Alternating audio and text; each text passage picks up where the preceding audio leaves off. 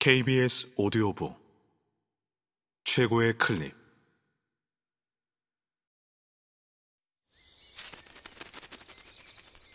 KBS 오디오북. 재난 인류. 송병건 지음 성우 장병관 일금 1부 거역할 수 없는 자연의 힘 자연 재난의 시대 2. 중세를 휩쓴 취약의 팬데믹 흑사병 희생양 찾기에 급급한 대응책 일부 사람들의 반응은 개인적인 대응에 머무르지 않고 훨씬 집단적인 대응의 형태로 나타났다. 때로는 이런 집단적인 대응이 지극히 사악한 결과를 낳기도 했다.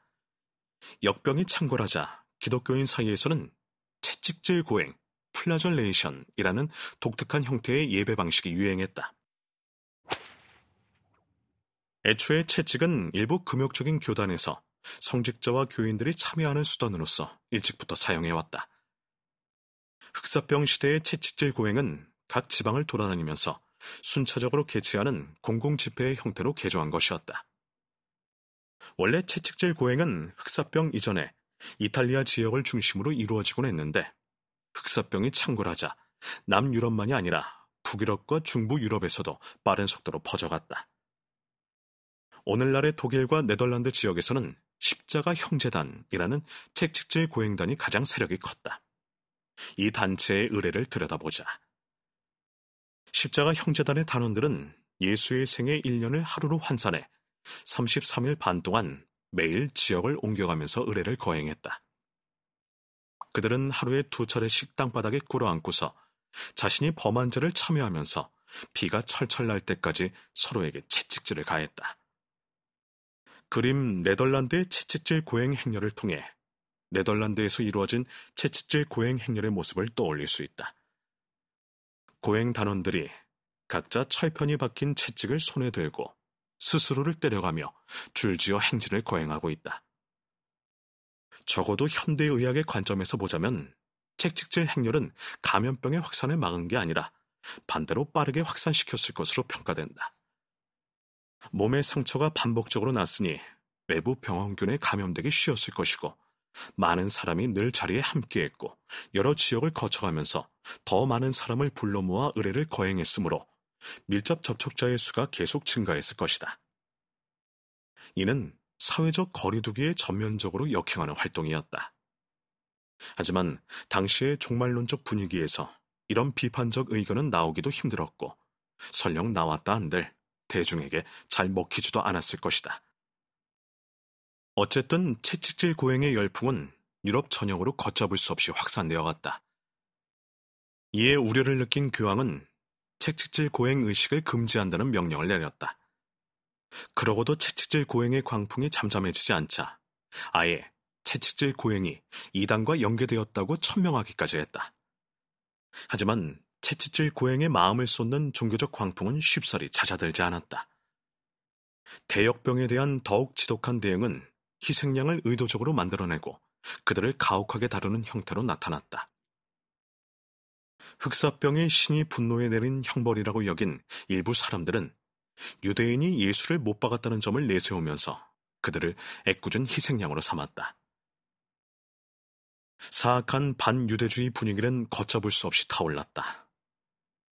유대인이 우물에 독을 타서 질병이 확산되었다는 근거 없는 소문이 들불처럼 퍼졌고 분노한 사람들은 유대인이라면 아무나 붙잡아 잔혹한 방식으로 고문을 가하거나 심지어 집단 학살했다.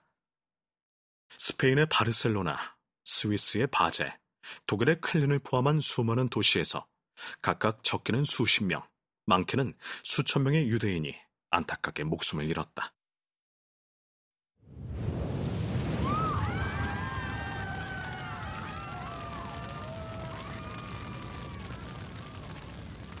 프랑스의 스트라스부르에서는 아직 역병이 퍼지지 않았음에도 2천명이나 되는 유대인이 화형에 처해지기도 했다.